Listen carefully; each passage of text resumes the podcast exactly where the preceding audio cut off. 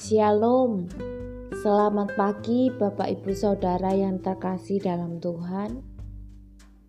Mari saat ini kita sediakan waktu sejenak sebelum kita memulai segala aktivitas kita. Kita mau berdoa secara pribadi dan mari kita juga akan bersama merenungkan firman Tuhan. Roma 8 ayat 28 kita tahu sekarang bahwa Allah turut bekerja dalam segala sesuatu untuk mendatangkan kebaikan bagi mereka yang mengasihi Dia, yaitu bagi mereka yang terpanggil sesuai dengan rencana Allah. Bapak, ibu, saudara, dalam hidup ini Allah memegang kendali atas segala sesuatu di dalam area kehidupan kita. Dia sepenuhnya mampu menjadikan keadaan apa pun untuk Dia kerjakan demi kebaikan kita, orang percaya.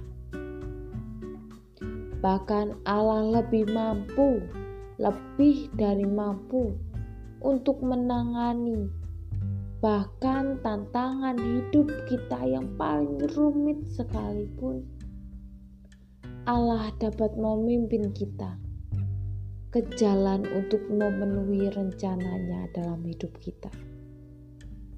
Yang dia mau hanyalah kita taat dan mempercayainya. Amsal 3 ayat 5 sampai 6. Percayalah kepada Tuhan dengan segenap hatimu, dan janganlah bersandar kepada pengertianmu sendiri. Akuilah Dia dalam segala lakumu, maka Ia akan meluruskan jalanmu. Bapak, ibu, saudara, lakukanlah tugas kita. Lakukanlah tanggung jawab kita dengan sepenuh hati dan percayalah kepada Allah. Bersandarlah kepada Allah, karena Allah akan bekerja di dalam hidup kita. Ketika kita melakukan apa yang menjadi bagian kita, Allah itu selalu setia melakukan bagiannya dan akan selalu memimpin kita. Matius 19 ayat 26 mengatakan bahwa Yesus memandang mereka dan berkata, "Bagi manusia, hal ini tidak mungkin, tetapi bagi Allah, segala sesuatu mungkin." Bapak, ibu, saudara, di bagian ini kita melihat bahwa Allah itu ahli dalam segala sesuatu. Bahkan ia dapat mengubah tragedi menjadi kemenangan dan ia dapat mengubah kesulitan menjadi sukacita melalui Roh Kudus. Oleh sebab itu, jangan pernah meragukan Allah.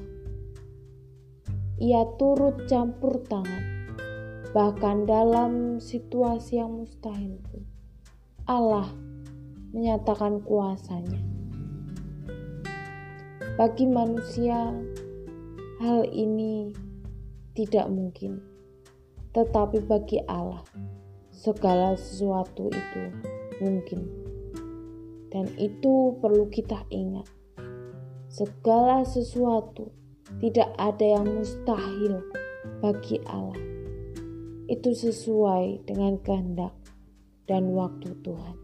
Kita nggak bisa menuntut, kita nggak bisa meminta biarlah Tuhan bekerja sesuai kehendaknya dan sesuai dengan waktunya. Amin.